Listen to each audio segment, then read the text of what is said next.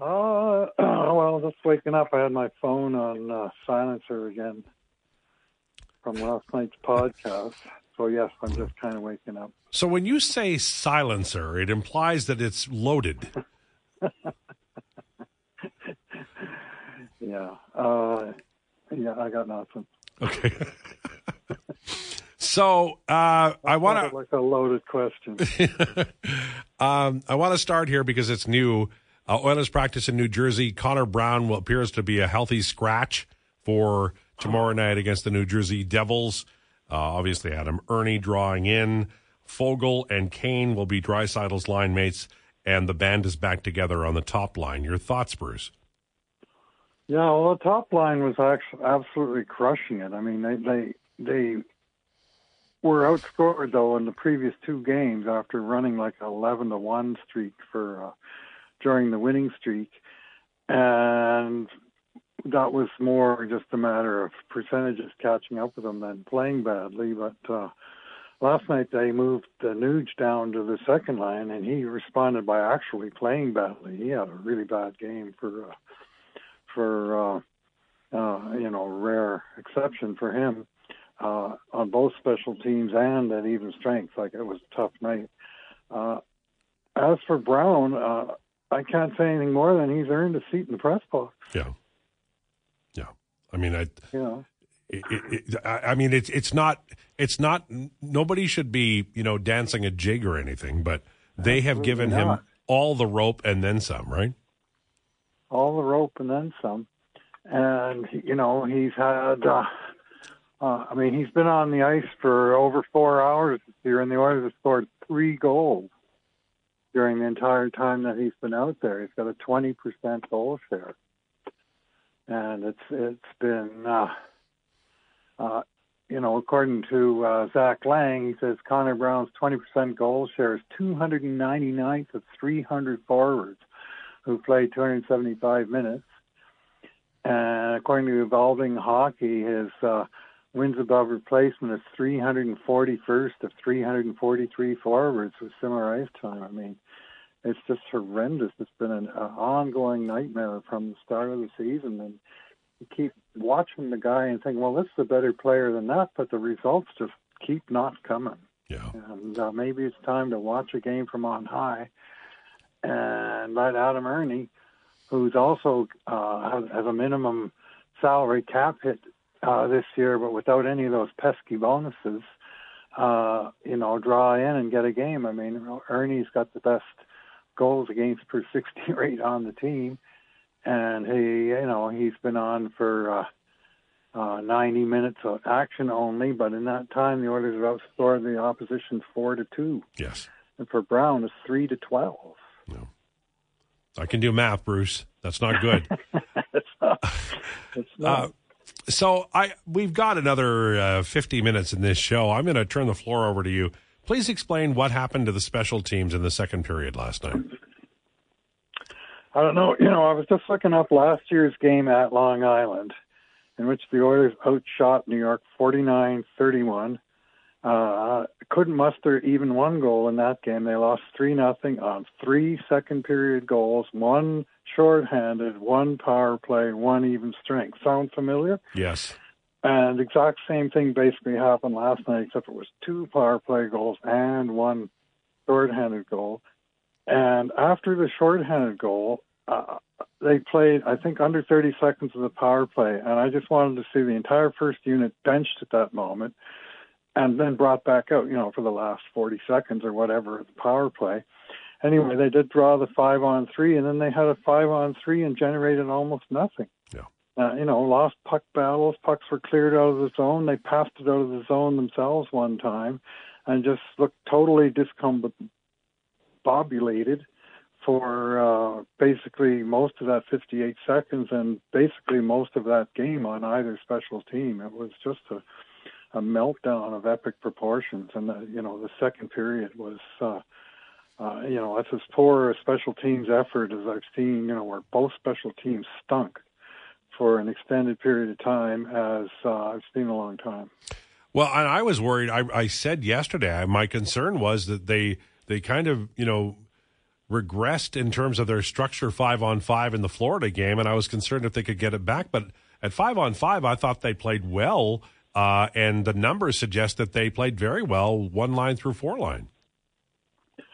Yeah, uh, first period was pretty good. Uh, second period, I mean, five on five, other than you know taking penalties, but uh, um, that you know that wasn't really the problem. Then the third period, of course, New York was just packing the middle of the ice and saying, "Come at me, bro," uh, with uh, uh, you know with five forwards and that pesky Russian goaltender uh, in the way, and the Oilers were struggling to get pucks through and on the net, and uh, they got a few from outside, but precious little that was highly dangerous.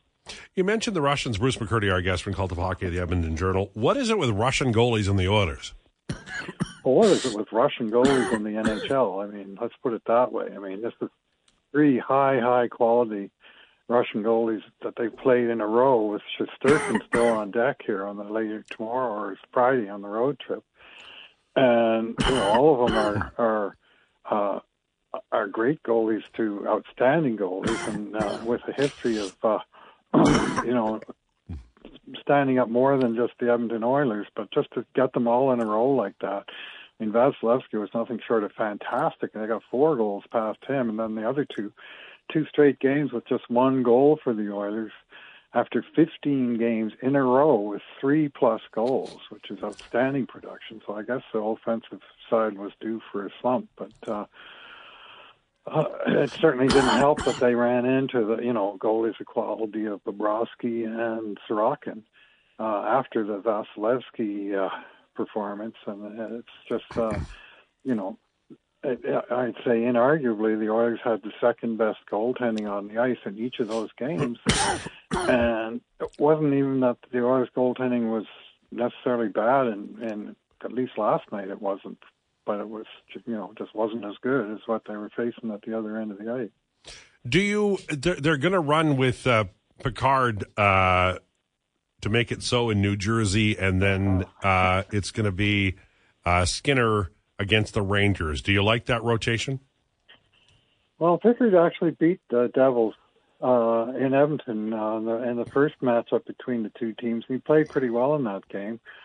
Uh, I think it's necessary in a back-to-back. I mean, the other option really is to run Skinner in three three games in four days, or you have to put Pickard in for for one of them.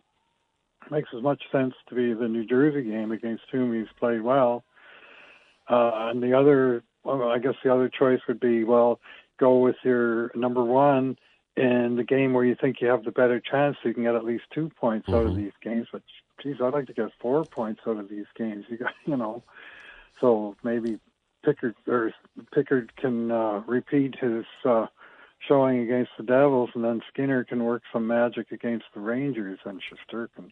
Uh, you know, it's uh, it's a tall order, but uh, they, you know, they've uh, backed themselves right back into a corner here, Alan. Bruce McCurdy wanting the entire turkey on Christmas Day, two wins in two road games. Um, one zero oh and one. You know, they got to do something more than. Well, you want a Bettman out there, do you? Well, I, I got to start getting some Bettmans. Geez, I was looking at the standings here today on the Hockey Reference. They show re- in regulation. There's uh, there's five teams in the NHL that have over ten uh, overtime games, and, and the Oilers have played in three. So you know, Oilers games are worth less in terms of points awarded than than games involving most other NHL teams, and they they got to do something about that. I hate it, but it's the system, and you got to game it. Bruce McCurdy telling us that Oilers games are worthless. Good job there, Bruce. Worth less, two words. well, we'll we'll parse it later. Um, uh-huh. So let's talk about Philip Broberg. I I believe Darren Dreger's reporting. He's a careful reporter. Uh, he has the Oilers interested in moving Jack Campbell and possibly Broberg being uh, the you know the sweetener uh, in the deal. I hate the idea, Bruce. I understand they've they've blocked Broberg six ways to Sunday. I get that. I don't understand it, but I get it. I still just on the face of it, we were talking about Evan Bouchard needing playing time not that long ago, and now we're talking Broberg again. We know how Bouchard has progressed. I'm not saying Broberg's going to do the same, but I sure as hell would like to find out while he's still an Oiler. Yeah, yeah, that talk scares me as well. You want to talk about one word or two? I'm not sure if Ken Holland in action is uh, better one word or two anyway. you know, it, so far this year we haven't seen any kind of moves whatsoever. But I'm scared of the one that might be to come. And I mean, uh, giving up, you know, his prize draft choice to get rid of his prize goalie signing of Jack Campbell strikes me as not a winner. You know, it's it's it's cleaning up the mess, maybe to a degree, but that's a high price, and and it's actually likely to be higher than that. Like Broberg yeah. would be not even necessarily the whole the whole uh, part of the trade. And you know what? Since he's gone down to Bakersfield, uh, he's plus five in four games. Yeah. And apparently he's playing 25 minutes a night. Somehow the team's finding ways to lose. You know, the other night they lost 5 2, and he was plus two. And yeah. explain that. And yet, uh, uh, there's an absolute wall between him. We've talked about this at length before the three story high brick wall with the barbed wire on top. In terms of all the contracts on term and cap hit on left defense. And so maybe they're saying, well, there isn't a way clear for him to play here, so let's cash him in for something. But uh, I'm uh, uh, uh, I'm not thrilled with uh, with the transactions that uh, the team has pulled off these past couple of years, to say the least, and, and with the obvious exception of the Ekholm uh, deal, which did uh, solidify the top four on defense, but it also put another story in that brick wall. Do you? Um I remember when one of the most baffling press conferences I've ever seen where Steve Tambellini had traded Andrew Cogliano, uh, and he, he made a point of saying the key was that they got the second round pick not for the next summer, but for the following one. Mm-hmm. And, and I remember thinking, how is that better?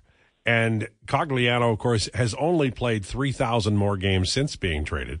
But I, there's a danger there, Bruce, with, with Broberg specifically because he's – He's Swedish. He's big. He's tall. He's fast, and he plays defense. And he does not have the reps. Once he gets those, I'll be interested in seeing whether he's top four or top six. But I think he's going to play in the NHL. Yeah, he, he's an NHL caliber player for sure, and and you know. Uh, part of the issue is in Edmonton is that anytime something's gone against him, he winds up being benched in press box uh, without really getting much of a of a um, you know throw him back out there and and let him have at her like you've seen with with other players. And I haven't understood that. I mean, the Cogliano one. I mean, if there's a there's a a peak decade darkness move, it's drafting a guy in the first round, uh, having him come to your team two years later, play four years, 328 games, never missed one, never played a game in the minors, and then trade him for a second round pick. I mean, explain that to me, uh, and we'll both know. But here come the Oilers. I guess is about the best explanation we got.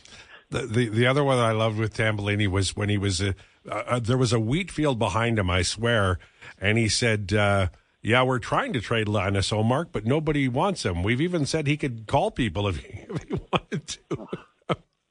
I'm like, way to increase the value on that player, sir. yeah, there was a time I thought Linus Omark uh, was basically the same player as Matt Zuccarello. Yeah. Undersized, highly skilled European guy coming over in sort of his early 20s. And there wasn't much to choose between them. Well, there sure is now, but maybe it was because Zuccarello was uh, given the opportunity, and and, and whereas Omark, I mean, he's been top five in scores in every league that he's played in since. It's just none of them has been the NHL. Right? Yeah, I'm still convinced if he'd come over like the year after he was One drafted. Then he would have been because they just he he arrived in 2010-11. So did Taylor Hall, Magnus Paajarvi, Jordan Eberle. I think they mm-hmm. all had the all yeah. He was like the fifth winger, new winger. It was craziness. Yeah, yeah. yeah. Oh, that was that was a a poor decision by him and his agent to not come in 09 for sure. And it, it really, it just put him behind a wall of sort of higher profile. I mean, three first round draft picks all came due in 2010. Yeah. And so he was, uh, uh, he was in a tough spot, but, uh, here come the Oilers. McCurdy, thank you. You have a good day. Don't look at the standings anymore.